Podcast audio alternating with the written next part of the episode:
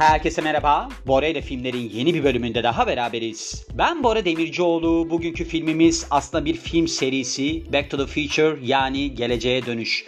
Bu filmin ilk bölümü sinema okulları oluyor ya orada senaryo dersinde okutuluyormuş. Neden okutuluyormuş? Kusursuz bir senaryo olduğu için. Yani öğretmenler diyormuş ki öğrencilere bakın bir senaryo yazacaksanız böyle bir senaryo yazın. Çünkü bu senaryoda hiç açık yok. Gerçekten de filmi izlediğinizde de anlıyorsunuz ki bence filmin ilk bölümünden ikincisi çok daha iyidir.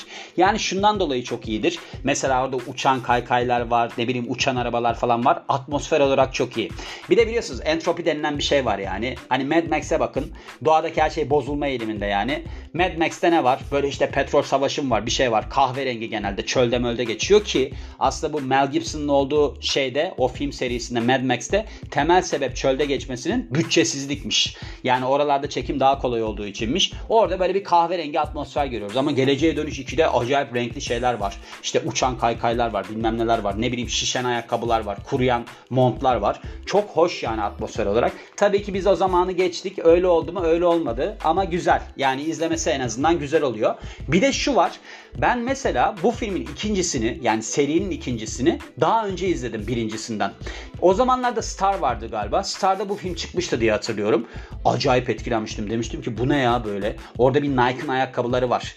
Adam ayağına giyiyor. Ayağına göre yani Michael J. Fox ayağına giyiyor. Ayağına göre şekilleniyor muydu neydi öyle bir şey vardı yani. Onlardan filan çok etkilenmiştim. Bir tek işte bu Michael J. Fox'un canlandığı Marty McFly mıydı o çocuğun adı. O karakter gelecekte böyle bir tuhaf bir hale geliyordu. Ondan hoşlanmamıştım. Öyle aklımda kalan kısımlar var yani. Şimdi genel olarak bahsetmemiz gerekirse ki Şöyle diyeyim size. Mesela bunun haricinde yani Back to the Future ile alakalı bilgileri şeyde de bulabilirsiniz. Netflix'in The Movies That Made Us diye bir tane belgesel serisi var. Orada da bulabilirsiniz. Tabii orada bir de Netflix ya. Hani Bora Demircioğlu'na göre biraz daha maddi gücü yüksek. Böyle gerçek kişilerle konuşmuşlar. İşte Robert Zemeckis falan galiba konuşuyordu. Tam hatırlamıyorum ama filmin çıkışını orada da aslında görebilirsiniz. Burada da bulabileceksiniz. Bir de o görsel ya bir sürü videolar bilmem neler var. Dün mesela annem geldi. Şey dedi bana. Arada dedi sen dedi neden dedi biyografileri böyle bir işte videolu falan yapmıyorsun? Annem şey düşünüyor galiba. Hani ben yapay zekayı yüklüyorum. O hemen videoları falan çıkaracak. Annem dedim o YouTube'da olabilir. Hani ben nasıl yapayım yani bunu? Belki burada da olabilir. Hani Spotify'da falan da bilmiyorum. Nasıl yapayım? Bir de ben çok pratik bir şey yapmaya çalışıyorum. Çünkü nasıl oluyor biliyor musunuz? Siz yabancı değilsiniz artık anlatabilirim yani. Şöyle. Mesela ben tuvalete gidiyorum. Tuvalete gittiğimde canım sıkılıyor otururken. Diyorum ki ben bir şey okuyayım bari. Mesela bacaklarım tutulana kadar bir şey okuyorum ve çıktığımda ya bir biyografi çıkmış oluyor ya besin piramidine bir bölüm çıkmış oluyor. Mesela bunun haricinde yürürken de okuyorum ben. Yürürken de işte bu bölümler çıkmış oluyor. Ya da işte Bora filmler çıkmış oluyor. Temelde Back to the Future aklımda mıydı? Aklımdaydı ama bugün aklımda mıydı? Değildi. Nasıl ortaya çıktı? İşte bir tuvalet macerasından sonra ortaya çıktı. Annem video eklememi istiyor. Diyesim geliyor ki o zaman kurarsın tuvalete bir stüdyo ben orada videolar yaparım. Yani ama bunları konuşmak istemiyorum. Şimdi geleceğe dönüşe gelelim yani kısacası. Yaratıcısı Robert Zemeckis ve Bob Gale. Robert Zemeckis'i Bob Zemeckis olarak da görebilirsiniz. Çünkü İngilizce'de kısaltma yapıldığında Robert ismi Bob olarak da kullanılıyor.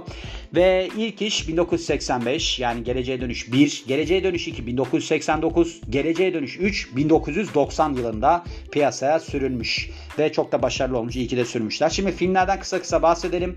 Birincisinden bahsedelim. Şöyle çıkış tarihi 3 Temmuz 1985. Süresi 116 dakika. Bütçesi 19 milyon dolar. Gişe geliri 388.8 milyon dolar çok da yüksek değilmiş. Ben bunu sanki 900'lerde falan diye düşünüyordum. 9 milyon dolar diye düşünüyordum. Öyle değilmiş. İkinci kısmına geliyoruz. İkinci kısmında Yine 22 Kasım 1989 yılında piyasaya çıkıyor. Süresi 108 dakika, bütçesi 40 milyon dolar, gişe geliri 332.5 milyon dolar. Bu da güzel. Geleceğe Dönüş 3'e geliyoruz. Geleceğe Dönüş 3 25 Mayıs 1990'da piyasaya çıkıyor. Süresi 118 dakika. Bütçesi 40 milyon dolar. Gişe geliri 245.1 milyon dolar. Ben zaten üçüncüsünü hiç sevmem. Yani bu vahşi batı olayını sevmiyorum ben. Onun için de gördüğünüz gibi gişede 100 milyon dolar daha az gelir elde etmiş. Sevmiyorum. Yani o atmosfer benim hoşuma gitmiyor. Ne gibi? Mad Max gibi. Şimdi Mad Max'in yenisi Fury Road vardı ya. Yenisi güzel olmuş. Yani böyle bir özel efektler falan kullanmışlar. Güzel olmuş. Ama Mel Gibson'ın oynadığını sevmiyorum. Onda Tina Turner falan da vardı. Onu sevmiyorum. Sırf renginden dolayı sevmiyorum. Yani kahverengi olduğu için. Mesela şeye baktım. Bu Christian Bale'ın Makinist filmi var. Onunla alakalı işte kamera arkası gerçeklere falan baktım. Ben onda mesela şeyi anlamıştım. Böyle bir koyu yeşil renk var. Birkaç tane renk var yani filmde. O mesela işte adamın ruh halini anlatsın diye eklenmiş. Yani öyle bir renk skalası küçültülmüş. Öyle bir şey var. Ama Mad Max'te dediğim gibi durumsuzluktan olmuş. Bir de durumsuzluk sırıtıyor arkadaş yani. Durumsuzluktan bir şey yapıyorsan sırıtıyor. Onun için yani keşke 3. bölümü daha renkli bir şey olsaydı diyoruz. Şimdi geliyoruz Ranker'daki bu filmle alakalı 15 tane gerçek miydi neydi? Burada bayağı da bir madde var. Başında yazıyor mu? Başında yazmıyor. 15'ti galiba öyle hatırlıyorum. Şimdi ilkinde ikinci bölümde Crispin Glover yer almıyor aslında. Şimdi Marty'nin babasını canlandıran bir karakter var ya bu Crispin Glover. İlk filmde hatta böyle bir Marty McFly gaza getiriyor adamı işte sen şöyle yap böyle yap falan diye. Bu adamın ikinci bölümde rolü yok. Yani kendisi olarak rolü yok. Neden? Çünkü Şimdi sebebini söyleyeyim ben size. Birazdan maddelerde aktarıyor zaten. Birincisi şeymiş. İkinci bölümde bu adamın ücret olarak baktığımızda diğerlerine göre çok düşük kalmış. Yani kendisiyle aynı oranda rolü olan kişilerle kıyaslandığında ücreti çok düşükmüş. Adam onun için kabul etmemiş ve ikinci olarak da bu adam şeymiş böyle acayip problemli birisiymiş. Mesela Robert Zemeckis de yani yönetmenle sürekli tartışıyormuş bilmem ne yapıyormuş. Neyse kısacası ikinci bölümünde filmin yok bu adam. Olmamasına rağmen ilk film için böyle bir yüz kalıbı adama oluşturulmuş. Yani bu adamın Crispin Glover'ın gerçek orijinal aktörün ve sonrasında ikinci bölümde bu adamın yüzü kullanılmış başka bir aktörde. Jeffrey Weissman adında. Bu adam da acayip sinirlenmiş bu duruma ve dava açmış. Demiş ki benim demiş rolüme başka aktör devam etseydi bir şey demezdim. Ama benim görüntüme başka adam devam ettiği için ben böyle bir role başvur yani böyle bir yola başvurdum. Kullanamazsınız demiş. Sonrasında hatta böyle bir tazminat falan da almış diye hatırlıyorum. Tabi burada avantaj ne? Şimdi ülkemizde böyle bir şey yapsalar piyasadan silinirler. Net söylüyorum. Ama Amerika'da sendikası var bilmem nesi var. Şimdi mesela şu anda CGI ile alakalı bir şey bile var. Yani bu hani CGI kullanamazsınız, işte CGI görüntüsü oluşturamazsınız. Ben aktörüm ama siz bunun haklarını benden almadınız falan diye dava açabiliyorlar. Yani Allah'tan ülkemizde CGI falan yok da kafamız rahat diyesiniz geliyor. Bir de bu filmin yeniden çevrimi yasak biliyorsunuz değil mi? Hatta şöyle olmuş, okurken gördüm. Tom Holland var ya galiba Örümcek Adam'da oynuyor. Ona böyle işte bir yapımcılar yanaşmış demişler ki sen oynamak ister misin işte biz böyle bir yeniden çevrim düşünüyoruz falan. O da demiş ki ben demiş isteksizim böyle bir filmde yer almaya. Çünkü bu film zaten kusursuz. Yani ben Michael J. Fox'un performansını ileriye taşıyamam. En iyi ihtimalle aynısı olur. Onu da istemiyorum demiş. Ama bu bir söylenti yani baktığınızda. Sonrasında şöyle oluyor. Back to the Future aslında sahne olarak bakıldığında başka bir aktör tarafından canlandırılan bir karaktere sahip. İlk etapta yani Marty McFly karakterini ilk başta aslında başkası oynuyor. Başkasının adı da Eric Stoltz. Bu hikayeyi çok net biliyorum. Eric Stoltz o sıralardan Mask diye bir film var. Cher'le başrolü paylaştığı Maske. Çok iyi bir filmdir. Böyle yüzünde tümörler olan bir çocuk var. Neyse bu adam yani Eric Stoltz filmde seçiliyor oynaması için.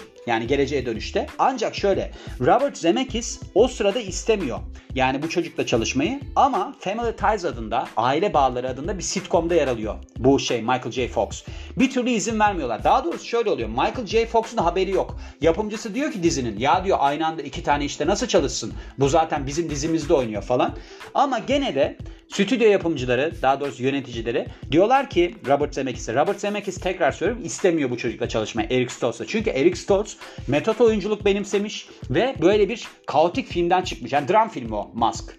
Sonra neyse geliyor çekimleri yapıyorlar bilmem neleri yapıyorlar ki benim fikrim Eric Stoltz'un tipi aslında şeyden daha iyi. Michael J. Fox'tan daha iyi. Hatta şöyle boyu falan da daha uzunmuş. Bu filmi iki hafta falan çekiyorlar bu çocukla beraber. Eric Stoltz'la beraber. Neyse çektikten sonra filmi adam diyor ki bir noktada ya diyor ben diyor beğenmiyorum Robert Zemeckis. Ben diyor bu aile bağlarından almaya çalışacağım Michael J. Fox'u. Neyse alıyorlar yani sonunda ki senaryoyu falan okutuyorlar. Yani Michael J. Fox senaryoyu bile okumamış. Hatta şöyle olmuş. Senaryo okuduktan sonra demiş ki benim hayatımda okuduğum en iyi senaryo. O yüzden ben bu filme dahil olmak istiyorum demiş. Deli gibi çalışarak aslında böyle bir filmde yer almış. Neyse bu şeye de Eric Stoltz'e de zannedersem yemek sırasında söylüyorlar. Yani biz seninle artık çalışmayacağız teşekkür ederiz falan gibi çok moral bozucu bir şeydir bu arada. Bu adamın bir kız arkadaşı varmış filmde. Yani normalde Marty McFly'in filmde gördüğümüz kız arkadaşı var ya onun yerine başka bir kız varmış.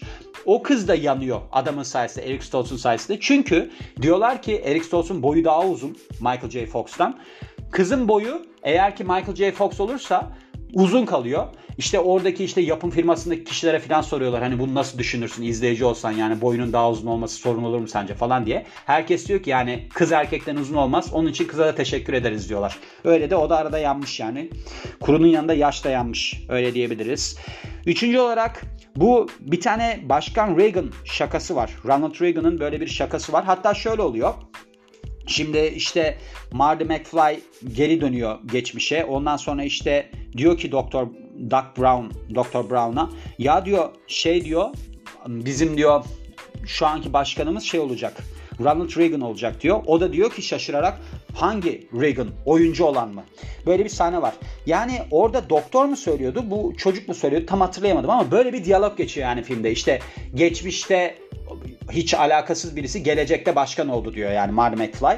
O da şöyle olmuş. Aslında riskli bir durummuş. Yani Ronald Reagan o sırada Amerikan başkanıymış ve hani böyle bir şey kullanılması risk oluşturur mu bilinmiyormuş. Ancak Ronald Reagan şakayı çok beğeniyor. Hatta 1986 yılında bir konuşmasında bizim gideceğimiz yerde yol yok demiş. Filmdeki aslında konuşma bu. Filmin sonunda yani Geleceğe Dönüş 1'in sonunda doktor diyor galiba Marley McFly'e. İşte o da bir şey ayakkabımı alayım diyor. Bir şey diyor hatırlamıyorum. O da diyor ki gideceğimiz yerde yola ihtiyacımız yok diyor. Uçan arabalar var ya. O yüzden öyle bir konuşma kullanmış yani. Michael J. Fox bu ilk filmin sonunda bir mezuniyet partisinde gitar çalıyor. Johnny B. Good şarkısını çalıyor. Orada 1955 yılında geçiyor. Anne babasının tanışma partisi aslında. Orada şöyle bir durum var. Bayağı iyi çalıyor dikkat ettiyseniz. Ben de çok merak etmiştim. Hani bu herhalde gitarı iyi çalıyordu diye. Aslında ilk senelerinde, hayatın ilk senelerinde böyle gitar çalan birisi yani. Hani genel olarak baktığınızda böyle bir müzik gruplarında falan yer almış. Yani gitar hiç çalmayan birisi değil. Ancak bu rol geldiğinde bayağı zor çünkü solo böyle bir şey var. Gitar solosu var. Demiş ki ben bunu yaparım ama bir öğretmeni varmış Paul Hansen adında. Onunla beraber çalışmamız lazım. Nota nota ayırıyorlar ve aslında burada bir playback varmış yani. Hani tam kendisi de çalmıyor. Sadece notalara bastığını gösteriyor. Bir de şey de varmış. Mesela bu dans ederken koreografi var ya. Hani kendisinin sergilediği Michael J. Fox'un. O da rock yıldızlarının falan koreografilerinden esinlenilmiş. Orada da bir profesyonelle çalışmış yani. Sonrasında Demiş ki Michael J. Fox ben demiş bu film için pek çok uzmanlık edindim aslında. İşte kaykaya binmeyi öğrendim, ata binmeyi öğrendim, silahla atış yapmayı öğrendim, gitar çalmayı öğrendim. Ancak sonrasında hepsini unuttum. Biliyorsunuz Anthony Hopkins'in böyle bir durumu varmış. Anthony Hopkins senaryoyu oynadıktan sonra hepsini unutuyormuş. Öyle bir durum var yani. Hatta Anthony Hopkins'in Amistad filminde Steven Spielberg'ü acayip etkilediği bir sahne varmış. Bilmem kaç dakikalık bir metin varmış. Onun hepsini tek seferde vermiş adam yani. Acayip. Onun için hani çok favori oyuncularından bir tanesiymiş Steven Spielberg'ün diye biliyorum, hatırlıyorum. Doğrudur ama hatırladıklarım. Christopher Lloyd'un aslında bu doktoru oynayan karakter yani Dr. Brown'u oynayan karakter ilk kez filmin 3. bölümünde öpüşüyor. Şimdi şöyle aslında böyle bir filmde şey karakteri var. Okul öğretmeni karakteri var. Üçüncü filmde. Bu, bu da Clara Clayton yani film karakterinin adı Mary Steenburgen canlandırıyormuş bu kişiyi. Burada bir öpüşme sahnesi varmış. İşte bu doktorun öpüşme sahnesi. Filmin yapımcıları da demiş ki yani senaryo yazarı falan demiş ki biz demiş aslında düşündük. İlk iki filmde Marty McFly'in ailesiyle çok fazla zaman geçirdik. Artık demişler biz doktorla alakalı bir şey yapalım. Orada bir öpüşme sahnesi koymuşlar. Aslında film biraz daha şeye dönmüş yani doktora dönmüş denilebilir. Ve bu aslında Christopher Lloyd'un genel olarak ilk öpüşme sahnesiymiş. Hani filmlerde yer aldığında ilk defa öpüşmüş. Öyle bir durumu var. Thomas F. Wilson bu filmde yer aldığında yani 3. bölümünde yer aldığında ata binmeyi ve de böyle bir kement fırlatmayı kendi kendine öğrenmiş. Burada bir karakter canlandırıyor aslında. Bufford Mad Dog Tannen karakterini canlandırıyor bu kişi 3. filmde. Burada işte kendi kendine ata binmeyi falan öğrenmiş. Saatlerce uğraşmış bununla alakalı olarak yani Thomas F. Wilson ve çok iyi şekilde gerçekleştirmiş bunu ki kement atmak falan çok zordu diyorlar. Sonrasında Jeff Goldblum aslında bu Jeff Goldblum da şey Sinek filminde başrolde oynayan adam var ya o Dr. Brown karakterini canlandırması için düşünülmüş kişilerden bir tanesiymiş. Şöyle Diyor ki yani Bob Gale bu senaryo yazarlarından bir tanesi. Biz diyor ciddi olarak hani bu karakter için Dr. Brown karakteri için Jeff Goldblum'u düşündük. Jeff içeri geldi ondan eminim. Bir de John Lithgow hakkında konuşmuştuk. Yani yüz yüze görüştüğümüzü hatırlamıyorum ama iki tane karakteri hatırlıyorum. Yani iki tane oyuncuyu hatırlıyorum. Bunlardan ciddi olarak düşündüğümüz Jeff Goldblum'du. Diğeri de John Lithgow'du ama Lithgow'la yüz yüze görüştük mü onu hatırlamıyorum. Yani aklında olan net kişi bu adammış. Bu adam olsa da olurmuş Jeff Goldblum. Ama öbürü de biraz daha deliye benziyor. Neyse şöyle oluyor. Şimdi burada ilginç bir durum var. Hani düşündüğümüz zaman geleceğe dönüş gibi bir senaryo kesinlikle kabul edilmiştir, çok beğenilmiştir falan gibi akla geliyor. Ama öyle olmuyor. Şimdi Robert, Robert Zemeckis ve aslında Bob Gale ilk başta hiç beğenilen isimler değil. Çünkü bu adamlara Steven Spielberg çok inanmış ilk etapta. Hatta 1941 diye bir filmi var. Steven Spielberg'ün yönetmenliğini yaptığı. En başarısız filmi. Senaryo yazarı da bu filmin Robert Zemeckis de Bob Gale. Neyse bu filmi çekiyorlar. Yani ben burada gişe gelirine baktım aslında. 35 milyon dolarlık bütçeyle 94.9 milyon dolarlık gişe geliri elde etti deniliyor. Fakat şöyle olabilir. Belki günceldir bu. İlk çıktığında hiç tutmadığından bahsediliyordu. Hatta The Movies That Made Us Netflix, Netflix belgeselinde de bundan bahsediyordu. Neyse bunlar işte bu filmi yaptıktan sonra hiç tutmamış Steven Spielberg'ün en başarısız filmi olarak görülüyor. O yüzden aslında bu adamlara hiç şans verilmek istenmiyor. Yani diyorlar ki bunlar bu senaryoyu bile patlattılar. Steven Spielberg gibi dahi bir adamın bile kötü bir film yapmasına vesile oldular. Çünkü biliyorsunuz kötü bir senaryodan iyi bir film çıkmaz diye bir laf vardır yani. İyi bir senaryodan kötü bir film çıkar ama kötü bir senaryodan iyi bir film çıkmaz diye bir şey var. Yani senaryoda patlamış olay. Ancak şöyle oluyor. Şimdi bu hani genel olarak sürekli reddediliyorlar ya. Bir tane film çekiyorlar. Romancing the Stone adında. Burada da Michael Douglas falan oynuyor. O filmi çektikten sonra Bob Zemeckis aslında yıllar içerisinde bu geleceğe dönüşle alakalı 40 tane red almışlar. 40'tan fazla red almışlar. Ancak bu filmden sonra işte stüdyo yöneticileri diyorlar ki vay yeni arkadaşlarımız kankalarımız gelin falan filan. Bu adam da diyor ki yani hani ben bunlarla çalışmak istemiyorum. Eski arkadaşımız Steven Spielberg'e dönelim. O bizi hep destekledi. Onunla beraber çalışalım diyorlar. Yani filmin yapım aşamasında böyle bir karara varıyorlar. Gerçekten de burada çok güzel bir durum var bu arada. Yani Steven Spielberg bu adamlara inanıyor. Bakın vizyon sahibi insan olduğu oradan belli. Bu adamlar da satmıyorlar devamında. Mesela benim çevremdeki insanlara ben şans versem mesela tutsa yani şu anda çevremde değiller de çok güzel satarlarmış. Geçmişe dönük baktığımda bunu görebiliyorum. Sonrasında Crispin Glover bu şeyin Marty McFly'in babasını canlandıran karakter sürekli yönetmenle kavga ediyor. Yani Bob Zemeckis de sürekli kavga ediyor. Hatta şöyle demiş ki ilk filmin sonuyla alakalı. Hani bu ilk filmin sonunda Marty McFly gerçek hayatlarına dönüyor. Hani bu olayları çözdükten sonra bir, bir bakıyor ki bayağı zengin olmuşlar falan. İşte bu okul arkadaşına yumruk mu atıyor bir şey yapıyor. Bu kabadayı olan tipe. Ondan sonra zengin olduklarını falan görüyoruz. Bu adam tutturmuş Crispin Glover. Hayır demiş bunun sonu böyle olmamalı. Ya ne kadar manyak bir adam ya sen ne karışıyorsun ki filmin sonuna? Yani sen oyuncusun sen oyunculuğunu yap.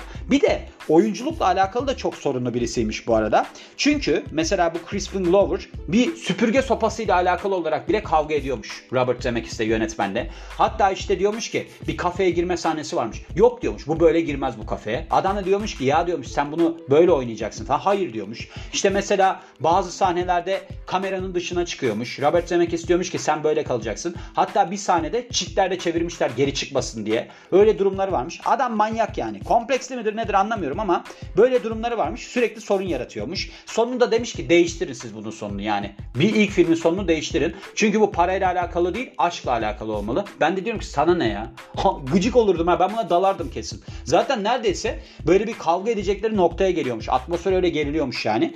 Bazen böyle işte Michael J. Fox falan, Christopher Lloyd falan saklanıyormuş. Hani böyle bir kavgada bizimle alakalı bir şey olmasın, arada bulunmayalım diye. İşte ikinci bölümün aslında Geleceğe Dönüş 2'nin 60'larda 70'lerde geçen sahneleri de varmış. Hatta şöyle olmuş. Yani bir sahnede baktığımızda bir karakter çiçek çocuğa dönüşüyor. Çiçek kıza dönüşüyor. Lorraine. Ondan sonra da hapse falan giriyor. İşte bunu çözmeye çalışıyor bilmem ne yapıyor. Öyle durumlar varmış. Bunları çıkarmışlar. Bu sahneleri çıkarmışlar. Hatta demişler ki aslında Dr. Brown'un böyle bir şey içtiği, ot içtiği sahne güzel olabilir. Hani bu çiçek çocuk zamanları var ya o güzel olabilir. Ancak sonrasında vazgeçmişler yani. Demişler ki yok biz böyle bir şeye girmeyelim. Yani filmin atmosferini bozabilir demişler.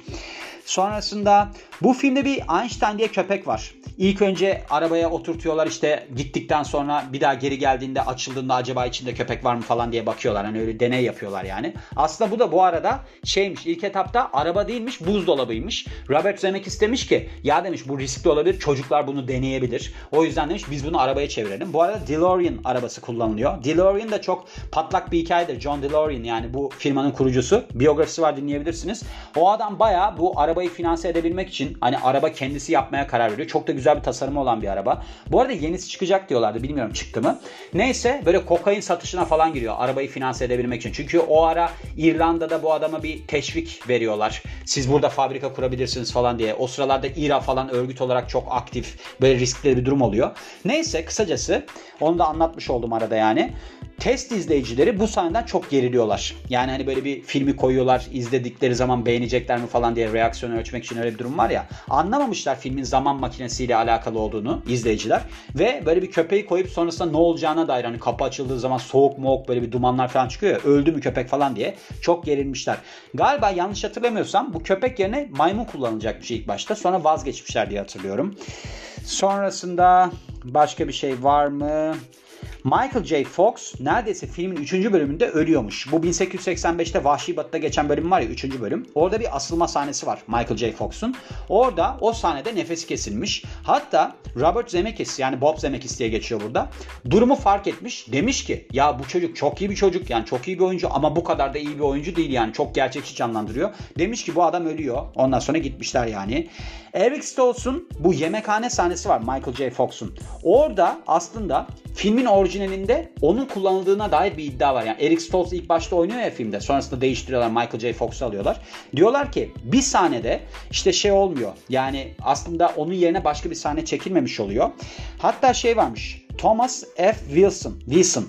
Bu Biff'i canlandıran kişi. Hani şeyin bu Marty McFly'in babasına işte kabadayılık yapan tip var ya onun canlandırdığı kişi hatta ikinci bölümde de zengin oluyor hatırlarsınız. İşte o geçmişe gidiyor, geleceğe gidiyor bir şeyler oluyor. Alman'a kalıyor bilmem ne yapıyor. İşte buradaki bu yumruk atma sahnesinde bir yumruk atma sahnesi varmış galiba.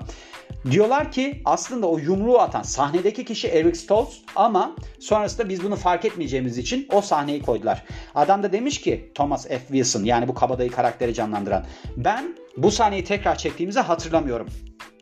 Sonra Mary Steenburgen yani bu şeyde 3. bölümde adamın aşık olduğu, doktorun aşık olduğu karakter var ya. O filmde rol almayı çocukları sayesinde kabul etmiş. Şöyle oluyor. Çocukları ilk iki filmi çok beğeniyor bu kadın. Bu kadın ama şeyden çok emin değil. Hani öpüşme sahnesinde olan kadın doktorla beraber. Şeyden çok emin değil.